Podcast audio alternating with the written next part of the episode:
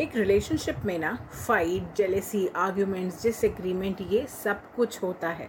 बस एक real relationship वही है जो इन सभी चीज़ों को अपने प्यार से सॉल्व करे, ना कि अपनी फाइट से।